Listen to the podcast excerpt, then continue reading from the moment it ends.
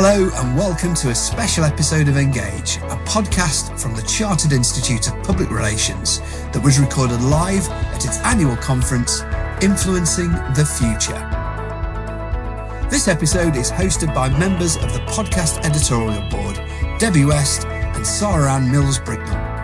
In it, they ask each of the contributors to summarise their key takeaways from the event and for their thoughts on the future of our professions across ESG, public affairs, and deepfakes.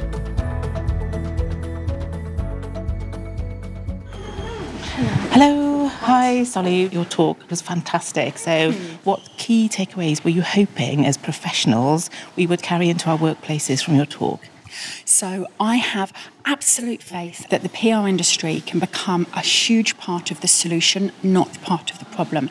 At the moment, kind of bets are off which way we're going to go. We actually are often contributing to the problem, we're often supporting business as usual, and sometimes historically there's been bad practice around disinformation on climate change.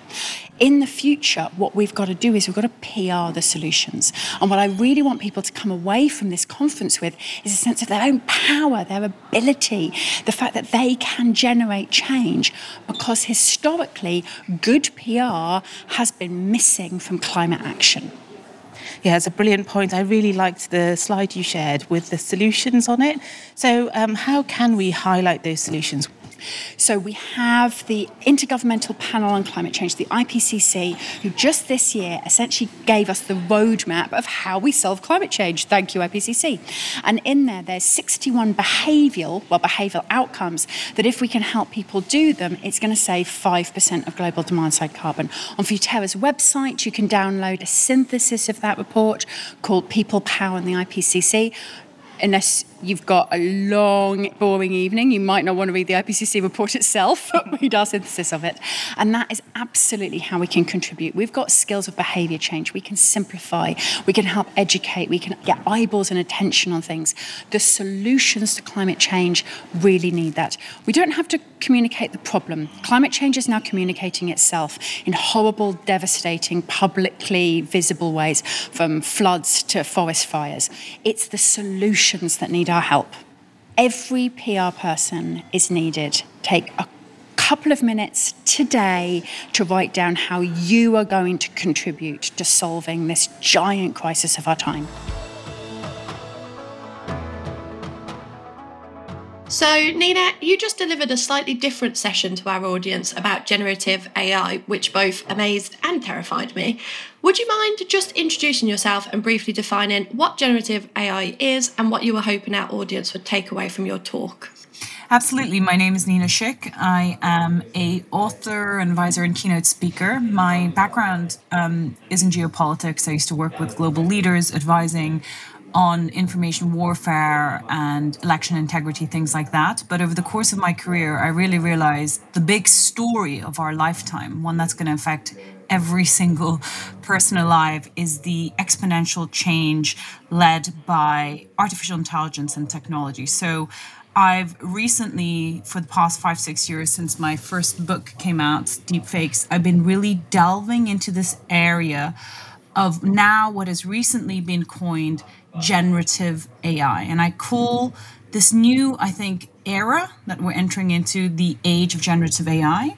And what I think this is, is a new age in which artificial intelligence will be able to autonomously create almost anything that we formerly attributed as being unique to human intelligence or human creativity. And that includes all digital content.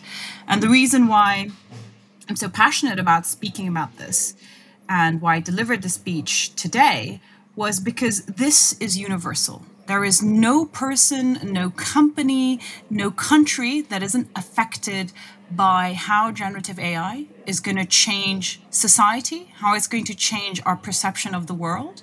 And this isn't something that's happening far off in the future, it's happening now. For decades, we've kind of hypothesized about how AI might change the world. And of course, uh, there already is a lot of kind of applied AI, but the recent advances in generative AI is really taking it to the next level. And we're going to start to see the differences that generative AI is going to make in the next six to 12 months. So, in relation to generative AI, you mentioned that there's going to be a greater need for demonstrating authenticity um, and provenance of any content that people share. Can you just give us your thoughts in terms of what you think synthetic content means for trusted media? So, basically, one of the manifestations of the era of generative AI is that increasingly all digital content that billions of us interact with every single day, whether it's video, audio, images, copy, is going to actually be created by AI. You've already seen the um, advent of AI models that can autonomously generate audio, images, video, copy just from mere textual prompts. You basically tell an AI what to create you type it in, and then it does it for you. This means that all digital content uh, because of the kind of ease by which you can do it, because of the scalability, because of the accessibility now to billions of people to create sophisticated digital content with the help of AI powered tools. All content that we interact with in the information ecosystem or online digital ecosystem is increasingly going to be made by AI. That means it is not authentic in the sense that it is not made by a camera, it is not made by a human, it is synthetic in nature, i.e., fake or created by AI. So we absolutely, going forward, need to figure out a way where we can distinguish what's authentic and what's synthetic. Because if we don't, um, there's a phenomenon known as the liar's dividend, where people can people understand that anything you interact with, anything you read, anything you engage with, including video, which has thus far tended to function as an extension of our own perception, which is why video evidence is so compelling in a court of law. You know, I saw it, I heard it, therefore it must be true.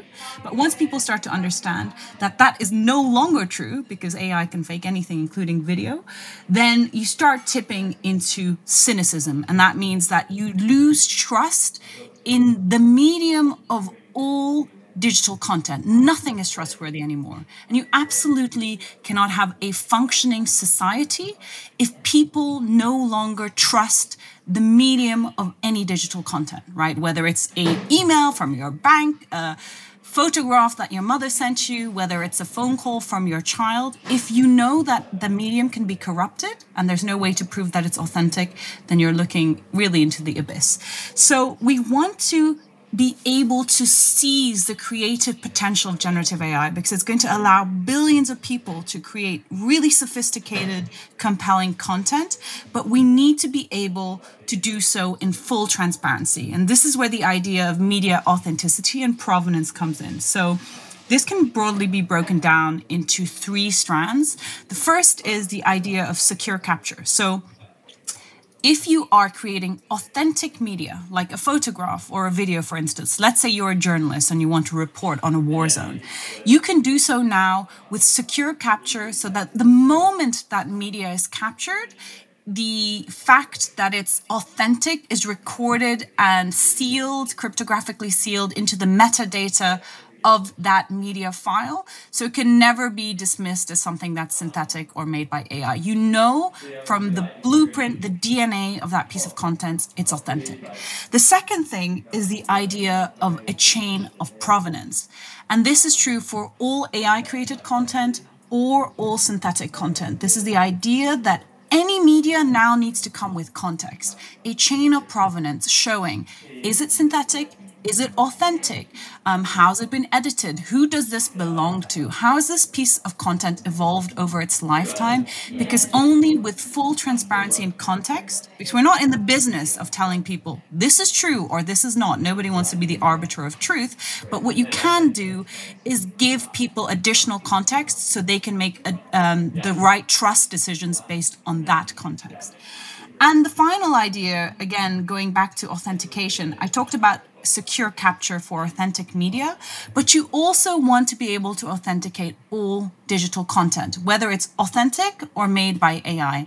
And that is because you want to be able to trace where it came from and who it who created it, who it owns to because as generative AI implodes in the digital ecosystem, people who create content with AI are going to want to be able to show this belongs to me. This isn't something that's, you know, this is the authentic version of uh, an AI augmented video made by Nina Schick and not something that somebody else made where they're claiming to be Nina Schick. So it's it's um, an entirely new concept which hasn't been necessary before, but it absolutely will be necessary moving forward to be able to show is this the authentic version of your content, whether it's generated with AI or whether it's created without the help of AI. Uh, we've just come out of, a, of two back-to-back sessions that were really about high tech, so social media use and adoption of TikTok in particular, and then the rise of AI and you know AI-generated content that's going to pervade um, digital channels in the future. Do you see a lot of use of um, those sorts of social media channels in the type of work that you do, and can you see a role for that in the future? we look very enviously at the the really hip and happening charities, probably in London. We're based in Oxfordshire, and um, go. We're not ready. We're not ready, but we're going to have to be ready. The thing with TikTok and Snapchat, it's something I'm constantly forcing people to face, and that is we are wired for story. We're not wired for facts and figures, and all the time I'm dealing with people saying, look, we've got this new report out, we've got this new information out, the world must be interested. And of course, the world aren't interested. And yes, I mean, there's still a place for words, but you, you know, we're all going to have to be storytellers and we're going to have to be multi-platform storytellers um, you know doing doing one one thing in landscape and one thing in portrait and uh, goodness knows what else. So yeah, it's it's upping the game of of, of telling the story um, of of people's lives and in our case sufferings and and yeah, putting it on steroids really. I think the thing, and I, of course, you know it already, is people are being bombarded by press releases and photos, and it's just exponential. And I thought the best piece of advice uh, was actually the Spad, Peter the Spad, whose book sounds like a lot of fun. It's just know exactly what you want to say, why it would be useful for the person you want to say it to, and how you're going to say it in 45 seconds. Uh, and that's, yes, it's get your act together, know exactly what your messaging is to within an inch of its life. And um, yes, it's it's a learning for me and for, for everyone.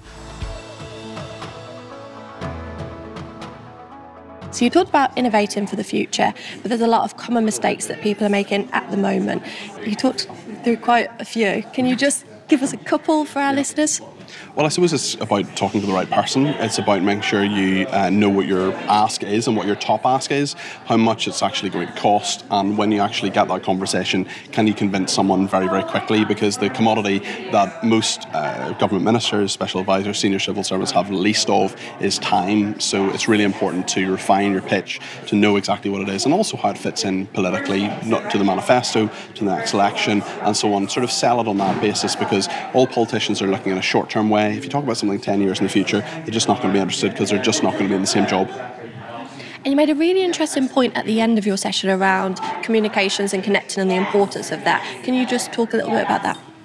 Yeah, in terms of the uh, thing I mentioned at the end of the speech, I suppose it's just really important to talk about uh, and, and, to, to ensure that you know uh, any anything that they're likely to ask, anything that you are uh, you can bring into the meeting, you can bring people into the meeting. But if they're not going to speak, there's no point in introducing them necessarily. It's about using the time effectively and also engaging with uh, the kind of discussions that people are going to have at the moment in terms of the manifesto, whether it's a Conservative or, or uh, Labour manifesto. They're thinking about that at the moment. An election maybe less than two years away.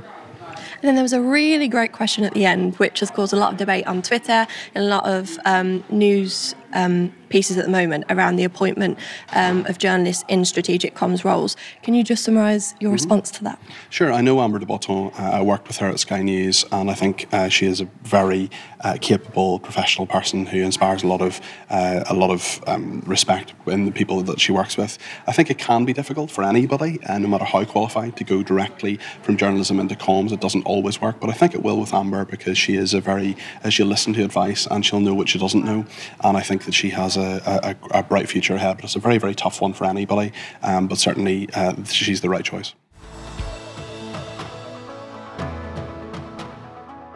Hello, Alicia. Do you just want to share where you're joining us from today? Uh, I'm calling in all the way from Malaysia, Kuala Lumpur, Malaysia. Oh, exciting. And what do you do? What's your role? Um, I'm actually in corporate communications. I um, my position, I'm considered a writer, commu- uh, business professional writer. So I do a lot of um, the company publications, reports, and all that for, for the company I'm, I'm working with, yes. Incredible. And obviously, the fact that the CIPR has organised this year's conference as a hybrid event has enabled you to join us today. Um, what has the experience been like joining virtually? Um, well, it's great because I actually get to to join the whole conference all the way from from Malaysia. Um, um, normally, you know, you have to fly down there. So it's great that I can actually listen and, and, and, and it's wonderful because you get to hear a lot of different views and opinions. Um, there's a lot of interesting stuff being discussed about, and you talk about the future. And I think it, it, we are, you know, in communications, we're always looking at how new ways of engaging, our audiences and all that. So it's great to to discuss that on topics, you know, like ESG. I was listening to a talk just now on the metaverse. So there's lots of um, ideas uh, that's being shared, and and and, and that's great. Um, of course, I also like the idea. I mean, some of the sessions I would have loved to join the breakout sessions, but I think that eh, that was not possible. But it's okay because we can actually listen to it. So um, I'm not glued 100% the full time to my screen so I can actually still take time and, and still benefit even after this this uh, the conference. So that's that's great. And I agree. Sally's talk this morning was incredible. Um, are there have there been any other takeaways that you've taken from the conference this morning? I think here is well the one I, I still I, re, I was very intrigued with the the discussion around uh, the sustainability and ESG and everything. Um, I actually come from an oil and gas company, so we, you know, it, it's like how do we, you know, talk about that? How do you drive that positive change? Um, I think it's about responsible public relations, um, and and and and how do you actually make, you know, it is actually a very complex topic on its own, and and it's a huge change. It's not just one company, but it's actually the whole world actually has to come together. And how do you actually play your your part and actually create that positive, even if you're from uh, an industry that that is considered as you know the evil of of ESGs and all that, right? Hundred percent. Yeah. Congratulations on an excellent talk and a very popular talk. Kindly, would you just introduce yourself? Tell us who you are and what you do. Yeah, I'm Dev Mistry. I am Global Internal Comms Manager at DICE. Perfect, thank you. And thank you very much for championing internal communications today. Um, I thought your talk was really interesting, and I love the fact that you focused a lot on culture and that idea that you can't dictate culture, but you can influence it. So I'm really interested in that. How, as internal communicators, can we influence culture for the better for the future? Really important, really easy one. We can change the way we speak, and we can change the nuances of how others speak as well, which is really important. Content, materials, um, anything that's visible to people. But I think the most important one for me is the consultancy of really having an ear to the ground and knowing what people are saying across the business. And when you're in those meetings where you do have some power and you do have a voice, speaking up and saying, actually, this might not work because of X, X, and X, or this might be a better solution. And really having that power to, to understand what's going to really work well for your business, but also work well for comms Perfect. And you said right at the beginning that you felt like PR and comms have changed quite a lot in the sort of 10 years or more since you graduated. Are those changes for the better? What do you see as the main changes in that time? I definitely see them as something for the better because actually, if things were still the same as they were in 2012, I don't think we'd be able to do our jobs right? If you think about it, you could do a briefing to a thousand employees in what 2012, and the likelihood of that getting leaked would be really low, right? It would take a little while. Whereas now, as soon as the words have left your mouth, you could probably find them on an inter- internet platform or a social media platform somewhere else, right? So you have to evolve to get with that. And sometimes it's technology, right? But sometimes it's practices. Like when you brief media, you're briefing your employees at the same time, right? They're both getting that information straight there and then, rather than trying to kind of elongate it out, where you create gaps in that process where things are going to slip through. And then it creates more work, not just for comms people, but for businesses as well.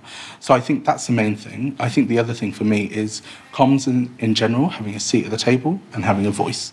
Whereas before they were seen as a support function, actually now they're more of an integrated function. I think more people and more businesses put emphasis and trust in comms than they probably would have done in 2012. If you've got anything to do with people or culture or nuance, get a comms person in the room, get them with your people person as well or HR team, because actually, between people and comms, you've got a really good understanding of how businesses work, but also how people feel and how people might feel in future. And you've got the current situation, but from a comms point of view, you've also got the foresight as well. So it's really making sure that you're protected at all angles for the business. I think com, internal comms, has been stereotyped as a profession for a certain type of person, and actually it's not. And actually, it needs new blood to come in and people to understand the importance comms has both internally and externally within the running of a business. So, I would love to see in future more young people exploring the different aspects of public relations and communications and really finding out what impact they can make, not just on business, but then in turn society as well. I'm Rachel Roberts. I'm the president of the CIPR. Brilliant, thank you. Tell us a little bit about how the day's been today. The day's been fantastic. Our focus is about inspiring the future, and we've heard from amazing speakers across the landscape of PR public affairs, um, consumer PR, digital. And what's been amazing is we, we can we know how to keep driving influence. That's what we've always done as an industry. But what's been really exciting is to recognise the achievements and the contribution we're making right, right now. So we've just made recognition to two really important people who've contributed to our industry. Firstly, I've just awarded the Stephen Tallents Medal to Avril Lee. She has been an amazing PR professional. She's achieved so much in her career professionally, particularly within healthcare communications. But more importantly, she's made a massive contribution to driving the agenda around diversity and inclusion. She's championed the CIPR Diversity Inclusion Network and she's really inspired us all to think differently. So it's great to award her with the medal and, and, and give her that recognition. Um, secondly, I presented the President's Medal to Richard Bagnall. Again, someone who's championed the industry for a number of years, particularly around the area of measurement and demonstrating the proof and the value of PR. And if we want to influence the future, we have to show how we influence the outcomes.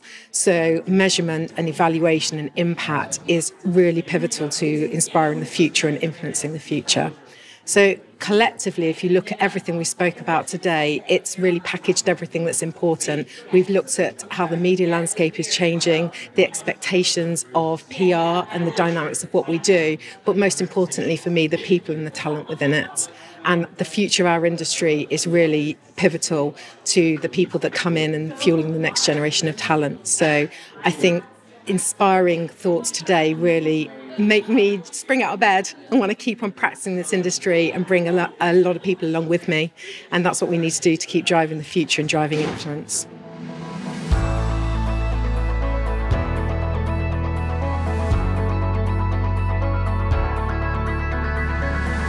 Thanks for listening to this special episode of Engage. We'll feature links to resources relating to the issues discussed in the podcast in the show notes. But remember, as ever, don't let the conversation stop there. If you have any comments about the episode, share them on Twitter using the hashtag Engage.